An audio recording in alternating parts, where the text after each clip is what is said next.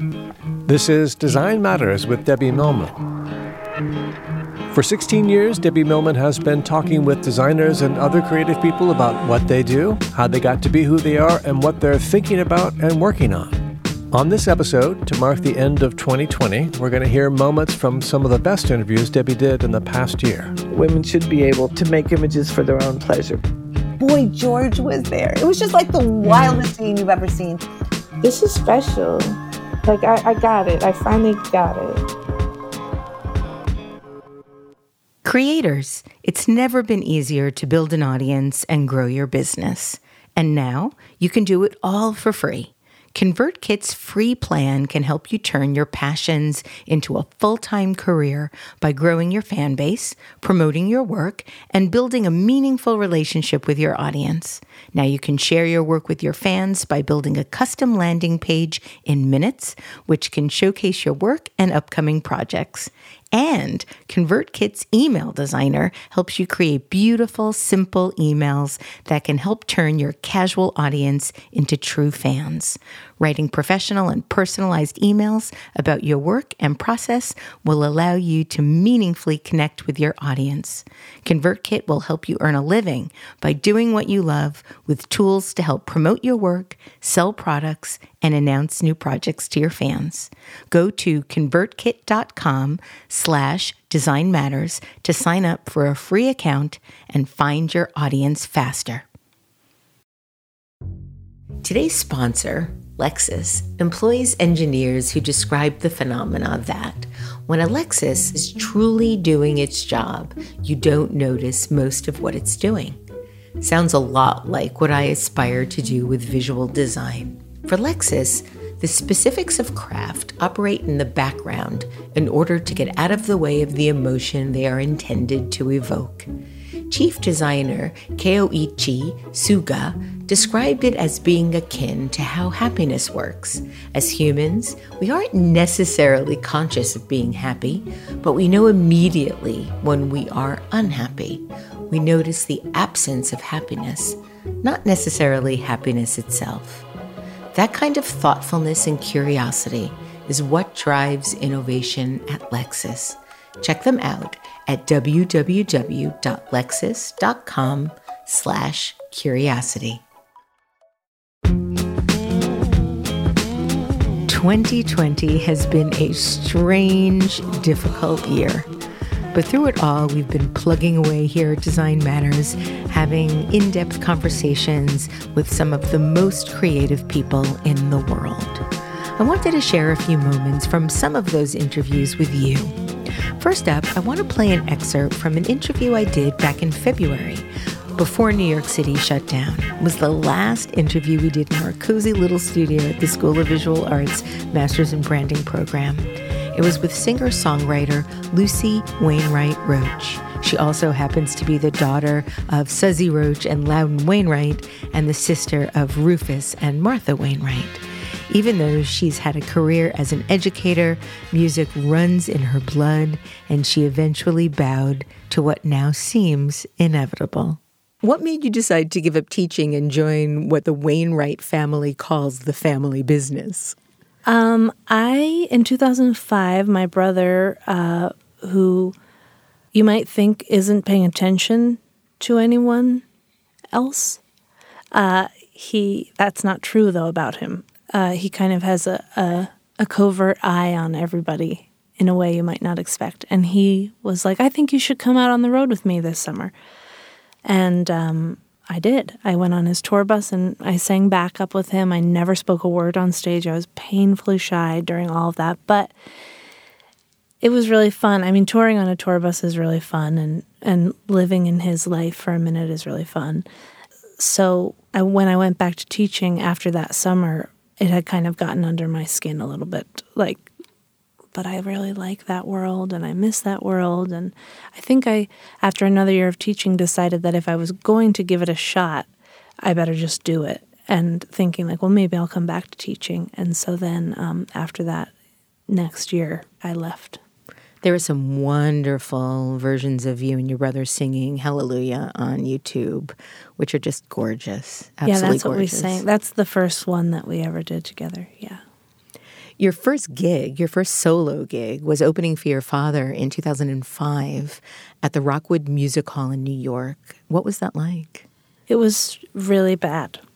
My first show was so bad. Like, I, I was so bad. Um, I was super uncomfortable on stage, not particularly capable, and not doing myself any favors. And the second show was at the living room, which also is closed, I think. Um, and that one was much better because in that time, I realized that the best strategy was just to be myself. That's a very fast learning curve. Well, I think I, it was such a debacle trying to like. Like, did you cry on stage? Or No, no, no. Your dad didn't have to Not come that get time. you again. yeah. But um, I was crying on the inside and I was behaving like a weirdo. Like I was, I think I, I had watched so many performances that I think maybe I thought something else was happening. But really, people are best when they're channeling their their real self. And um, once I figured that out, it got a lot better. That's not to say that the living the second show was like fantastic, but it, it was less. It felt better. Lucy Wainwright Roche from back in February of 2020. Later in the interview, she sang a few songs, and if you hang tight, we'll play one of them for you at the end of this program. Next up, Marilyn Minter, a visual artist whose photorealistic images are beautiful, erotic, and disturbing. I interviewed Marilyn in March after social distancing went into effect. We spoke on Zoom, and Marilyn very nicely recorded herself on her phone, which has become our go to pandemic recording technique. I spoke to Marilyn about some of the differences between now and the 1970s when she was coming up as an artist. And believe it or not, at least in this respect, it's better now than it was then. Well, every, you know, I mean, there was no trans people in the 70s, you know, I mean, there were no, there was no fluidity, there was no gender fluidity. Well, it was hidden. Yeah, it was totally hidden. As a matter of fact, there was no language for it. And the fact that there was no language, nobody knew what was going on. There was nothing written. Uh, These, I knew so many people that were, quote, asexual. And they were just, you know, probably in, in, in the wrong, in, or in the wrong body. The beauty of today is that we're finally looking at everybody who's been ignored, who's been written out, who doesn't exist. It's a it's a beautiful thing, really, for me to see the diversity that that that we're accepting as normal and not as this kind of. Uh, I remember the Christine Jorgensen. Do you know that name? Mm-hmm. Yeah, she was like the first transgendered person. Yes. Swedish, yeah. And then there was a, right after that, there was sort of one, but there were these oddities. They weren't part of the world now. The language didn't exist, and that's what would hurt it. The language didn't exist for women to, to work with uh, sexual imagery either. It just didn't exist. We were unladylike if we even knew about it or something. I don't, you know, I don't really, I'm not an intellectual, obviously, but I just felt the disparity and, and, and how all this was very wrong somehow. Women should be able to make images for their own pleasure, basically, or to look at images for their own pleasure. Or even even just their own intellectual curiosity. Exactly. I mean, that's part of why I like Mapplethorpe's images so much. I just like to sort of have that view into a different world. Yeah, yeah, yeah. Uh, that well, he was a very powerful artist on, and uh, you know, I don't think he was ever saying, "I'm going to be, I'm going to be, I'm going to." Uh, I think he just made the. Uh, oh, my dog's about to jump on. Okay, I have to do this. Get off! Come on, because he's he's gonna. I got this big. uh Sorry. Let's let me see Get him. off. Oh, oh, okay. Here you are, loved little stinker. Oh, look at the little monkey. Do you see him? Yeah. Oh, wow. Okay, he got off. Yeah, he was going to jump in my lap. I could see it coming. Marilyn, you've said that when a work of art upsets you, it's probably good. Why is that? I well, it's so rare. it got my attention, you know. Most artists make art that looks like art. And when you see something that's that's another language, it's a, a, a fresh vision. And I don't actually as an artist, I love looking at all the artists that made art before me. I see the threads of my work filled with with their work. But when it's a you know a brand new artist with a whole new idea, it's like threatening somehow too. But I've I've learned to embrace it. You know, I want to run away from it because it's, you know, oh, you're going to take up that idea of oh, taking up space that I could have, and I know that that's absolutely the worst attitude you could possibly have with new art. I really want to grow and change. And I don't think that happens without difficult conversations. And difficult conversations meaning embracing what looks strange to me or you know it's going to disrupt my art world so to speak and it's going to leave me behind somehow but i you know i look i work through all of that and i look at all of that and i think okay the best thing i can do is go embrace that artist and tell him how great he or she is and then the envy disappears. Ah. The minute you tell somebody how good they are, see, I get rid of the poison that way. Marilyn Minter. Next up, V, formerly known as Eve Ensler, a lifelong activist and playwright. She's best known for her play The Vagina Monologues, which premiered in 1996 and has been playing all over the world ever since. And of course, I had to ask her, what was she thinking? What made you think at the time that that topic was worth, a worthy subject of the play? And as an aside, I, I do wonder if you had gone to Yale, if what they would have thought of you writing a play with that topic. yeah, that's what I'm saying. I don't think it would have been yeah. like, oh, goody.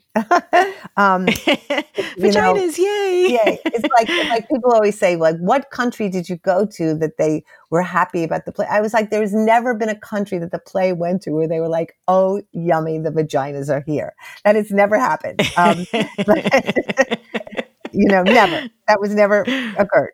Um, but you know, I was interested you know, one of the things I've always believed is that if you follow your own curiosity, if you follow your own bliss, if you follow like what interests you, what you care about, you will write the best thing. So I was interested in what women thought about their vaginas. And everything that women said to me was so surprising, so startling, so amazing, so shocking, so funny. I remember the first woman I ever talked to I said, uh, well, do you ever talk about it? And she said, well, my mother used to tell me, don't wear underpants underneath your pajamas. You need to air out your pussycat. And I thought, oh my God. oh my God. And it was like that. Like every person had something wild like that to say. And I thought, this is amazing. I feel like Pandora's box, literally, we're opening it up and these stories that no one had told anyone before. Right. And what was particularly amazing is when I first started doing the show at um, here downtown, women would line up after the show, literally line up to tell me their stories. Like yes. they had to tell me. And it got to the point that like literally I was inviting women over to my apartment and I felt like Dr. Ruth, like women hours of the day, women were, and part of it was I just wanted to give women an opportunity to tell someone their story because they needed to tell their story you know? Um, and a lot of it, unfortunately, was about sexual abuse. You know, yes, a lot of it. For anybody that's seen the vagina monologues, you you also then begin to have a story about seeing the vagina monologues. It's really it's a bit meta, but I think it's really universal. Since 1996, the play has been translated into 48 languages. It's been performed in over 140 countries, including sold out runs at Broadway's West Side Theatre and London's West End. You won a Tony, you won an Obie. The play ran for over 10 years in the UK, Mexico, and France. In 2006, the New York Times called the Vagina Monologues the most important piece of political theater of the last decade. Celebrities who have starred in it include Jane Fonda, Whoopi Goldberg, Idina Menzel, Glenn Close, Susan Sarandon, Cyndi Lauper, Sandra O, oh, Oprah Winfrey, Gillian Anderson, many others. I've seen the show twice, once with you performing the piece in its entirety and once starring Alanis Morissette. What was it like at that time for you to become suddenly so successful? Was shocking. it was just shocking. I mean, first of all, if you had said what would be the piece that will bring you success, it would never have been, in my wildest imaginations, the vagina monologues. But what was really, really exciting about it was the beginning of the building of this amazing movement and community of women. Yes. That was so wildly exciting. The first night we ever, the first V Day we ever did, which was at the Hammerstein Ballroom, which seats 2,500 people, right? I had invited all these amazing actors to perform it and, and no one had done it at that point. And Marisa Tomei had come to see me perform it with Joanne Woodward and Paul Newman, if you can imagine. Yes. Okay. And I went to her first because she had seen it and she said yes. And, and once I had Marisa, then I could go to the next person say, but Marisa Tomei is doing it. And they're like, really? All right, I'll do it. And then I, I'd say, but Marisa Tomei and Whoopi Goldberg are doing it. And then, you know, and, and it grew and grew and grew. But the night we performed it, okay, it was totally, just imagine this in the 90s, totally packed. 2,500 people. Boy, George was there. It was just like the wildest mm. scene you've ever seen. None of those women had ever said vagina publicly, had ever done anything like that. So everyone was like vomiting and, and, and just completely freaked out backstage. And every time one woman would go out and do her monologue, everyone would be watching on this monitor. They'd all hold hands. They'd all scream and yell. And they just, it was the most beautiful sisterhood of support, of love. And I'll never forget Glenn, who I love so much. I had asked her to do the reclaiming cunt piece because it was really hmm. about taking that word back. And of course, she was like, What? Are you crazy? My mother will never talk to me. And she hung up the phone and she called me back two weeks later and she said, I really get it. I, I, said, I just want you to go out there with little glasses, being all waspy. And, and, and by the end of it, I just want you to, and, and she did. And when she, she did, she ripped open that word. And by the end, the entire 2,500 people were screaming, God! And it was like the roof of that theater blew off that night. It blew off. And to me, it was the beginning of the movement to end violence against women and girls. Now, there had been many women, of course, working on it before me. And we're always in a line and a chain of sister after sister supporting sister, right? Our movement goes mm-hmm. back to African American women who were fighting slavery, right? It goes back to that's when that movement began. And then there's each stage of our movement. And now we've moved into Me Too. But to be in that movement for that chunk of years, doing the play, spreading the play, getting women to share their stories, talk about their stories, break the silence, it was glorious. It was, it was, it was beyond a dream. I don't even know that I could have had that dream, you know? That was the one and only V in conversation back in June of 2020. Back in 2017, I curated an exhibit called Text Me How We Live in Language at the Museum of Design Atlanta. The collection was focused on the intersection of visual imagery and language and how language is the connecting factor among the human race. It was built upon my belief that we live in and through words. We use words to express and define our reality. Somehow, by having these concrete messages in one specific place where we can all view them at the same time, maybe we'll get to enjoy that feeling of being fundamentally connected. Today's sponsor, Lexus, has a similar philosophy. One of their core practices is borrowed from the Japanese service and hospitality industry, and it is called Keigo. Keigo refers to words and phrases in the Japanese language that are used in a formal situation or that show respect and civility to each other. It's considered one of the most polite forms of communication, and Lexus wanted to apply that sense of respect when designing their cars. This is one of the many ways Lexus puts people at the center of their brand. To learn more about Lexus, visit www.lexus.com slash curiosity. Bisa Butler is a fiber artist who does extraordinary quilted portraits of African Americans. In our conversation, she talked about the specific moment in school when she came into her power as an artist. But before we got there, we bonded over felting. Isn't it the feel of that wet wool? It connects. Yeah. There's something that is happening that I think is is going all the way back to, you know, when we were just humans and trying to make our very first cloths. Yes. And she had an assignment for us. She said, You can make a quilt. It can be out of squares and geometric design, or you can make like a landscape, or you can make a still life. I don't think she said portrait. She said you could do a still life. So I made like a little oven mitt sized piece of a corner of the classroom. And there was stuff in there that we used in fibers, so it looked kind of domestic, like there was a blender. And I suppose maybe somebody was blending, I don't know if we blended inks or however it was. But I did that. And then I was like, okay, so I can make pictures of realistic things with fabric. I want to do for the final project my grandmother's portrait. My grandmother's health was failing and she didn't want to get a kidney transplant. She wasn't going to do dialysis. She was like, I'm not doing any of those things. So she was getting very ill. And I was painting her on the weekends.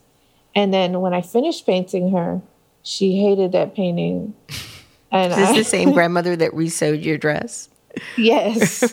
she my grandmother was she was raised with very high standards. Um, she was a a New Orleans belle. You know, she wasn't a Creole. She was a black woman from New Orleans, but she definitely her ancestors were Creoles, and um, she hated the painting. She said I made her look old, and so while that happened, I thought, okay, how about I make a quilted portrait of her for class? I can fulfill my assignment. I have my final project, and I've I'm able to give something to my grandmother. So I used like all these fabrics that the teacher had donated she had some black fabric with purple flowers, and my grandmother's name was Violet. So I thought, okay, this kind of looks like violets.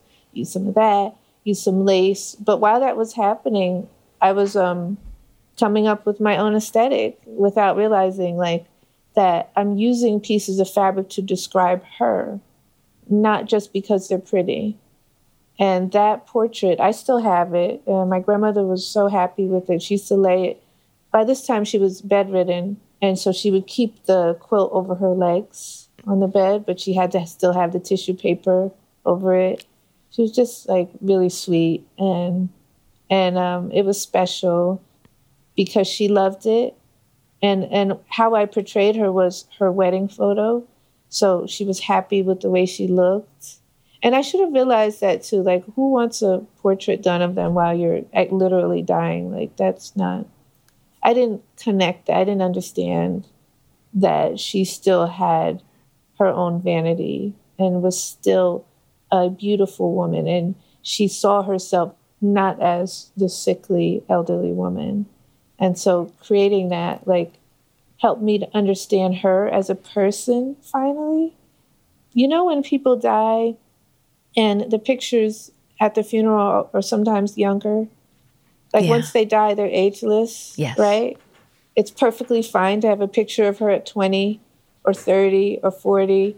And so I understood that of her before she passed, that that's how she saw herself and that's how she wanted to be seen. And I was glad that I was able to do that. And that sort of kicked off my entire second, you know, half of my life sort of reminds me of Lee Krasner's response when she first saw Jackson Pollock's drip paintings and said that he had found his voice. Did you have a wow. sense of this being, you know, this moment, this big breakthrough at that time? Yeah, I for sure. Every, well, I showed my grandmother was so proud, and so she made anybody who came to visit her look at the piece. But my mom was one of ten, so I have a lot of aunts and uncles, and so all of their responses were like, You did that? Wow. Like they were really impressed. My professor and all my classmates were kind of like, you know, everybody else had a regular senior project. Right. And when I busted that out, my professor, everybody was kind of like, okay, this girl is on the next level. Yeah. I think they could see it and I could feel it too. Like, this is special. Like, I, I got it. I finally got it. Bisa Butler. Miranda July is a performer, writer, and filmmaker whose career I've been following for decades.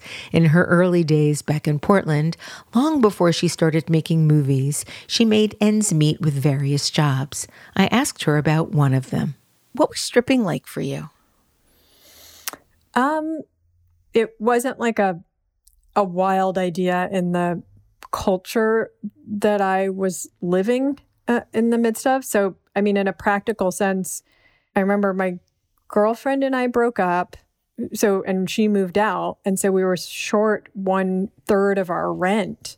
And me and my friend who were left got to the end of the month and we're like, what are we going to do? Um, and she said, well, one of us could strip. And I can't be me because I wear glasses. And so I went down and did it. Um, went down to Mary's spot in Portland.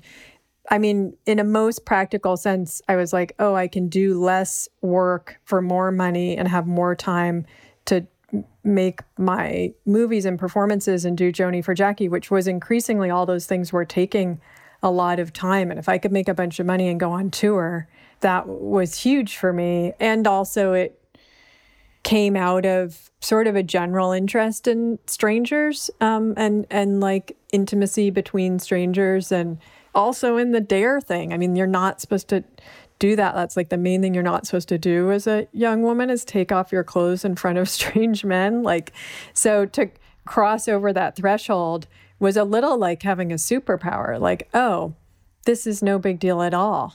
Like, not only can I survive this, but I can kind of twist this to my own means, is how it felt. So I w- I didn't have to feel fragile in a way that I think I had felt growing up. And that was a lot of what I think I was doing at that time was kind of testing out like, am I perhaps stronger than I was led to believe coming out of my family? And ultimately, I'd be like, oh, I'm strong enough not just to do this, but to like stand on stage doing my work in front of a thousand people. You know, like this bravery can be put to better use. Miranda, there's a lot of physicality in a lot of your movies, body physicality. And I get the sense that you're very comfortable in your own skin. You seem to use your body with a great deal of ease. Am, am I right about that? Yeah, it's something I don't think about a lot, but I guess that's turning out that's true. Yeah it's it's something that I've tried to figure out in watching a lot of your work how you can get so comfortable with your own skin in your own body. You seem to have almost a lack of self consciousness of it at all. And is that something that mm. you've always had? Yeah, I think it a little bit has to do with performing. It's sort of like going through the atmosphere to the moon or something, like a whole lot of stuff just burns off from the sheer intensity of that process. And like some of the things that are burned away are like a layer of self consciousness that since there's nothing I wouldn't do if I if I had a reason on stage, you know, I I, I feel so free there. Um, like I don't understand the taboos that have to do with the body. Like you have this one thing. This is it, really. This very finite physical being. And so to be particularly uh, um, hung up with it or hide it or not make use of all the ways it can be just seems sort of heartbreaking to me. So, um, so off, you know, sometimes I think just in daily life, I'll move in a strange way or take off my clothes or something just to, um,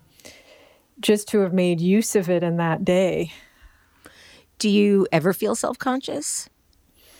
I do. I know exactly that feeling, but I think I enjoy the feeling of remembering that doesn't matter, that it's like a, a feeling like a little shame and then and then the joy that comes from blowing past it. Um, yeah, it's not like it's not there, it is. Um, but it's it's sort of exquisite to realize like it, it has so much less power than it thinks it has.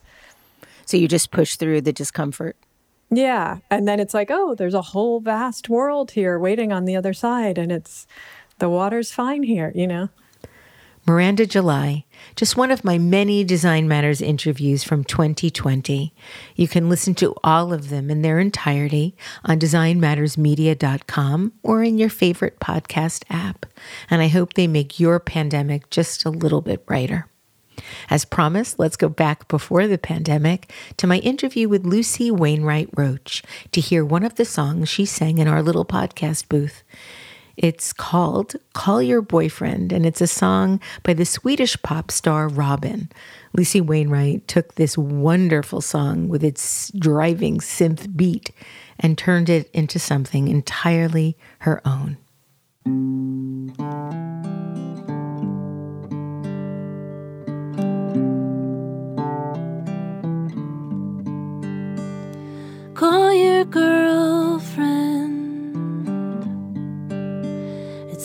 You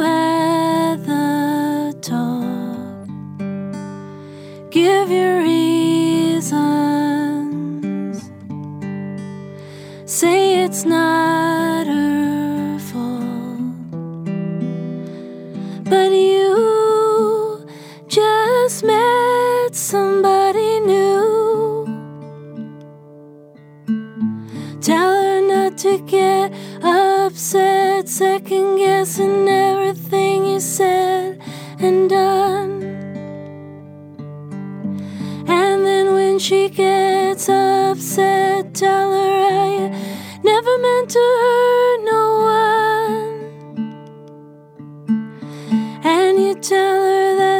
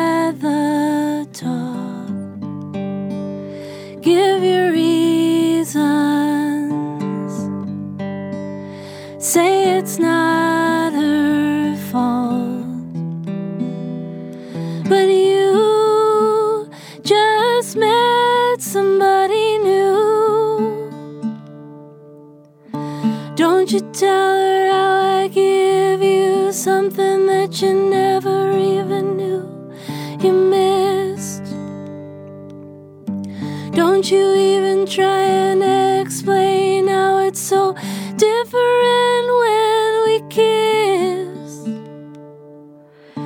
And you tell her that the only way her heart will mend is when she learns to love again. And it won't make sense right now, but you're still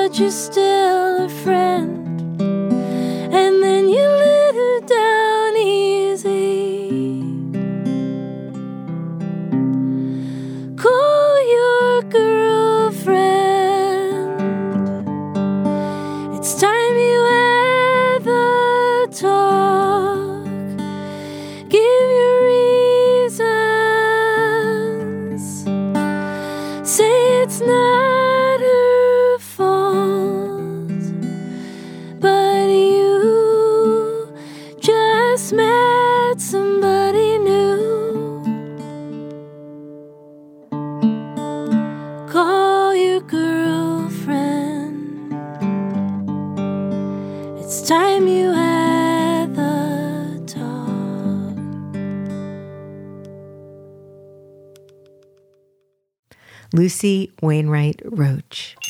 Thanks for listening to this year end special. There's so much more to come in 2021, so please keep listening. And remember, we can talk about making a difference, we can make a difference, or we can do both. This is Debbie Millman, and I look forward to talking to you in 2021.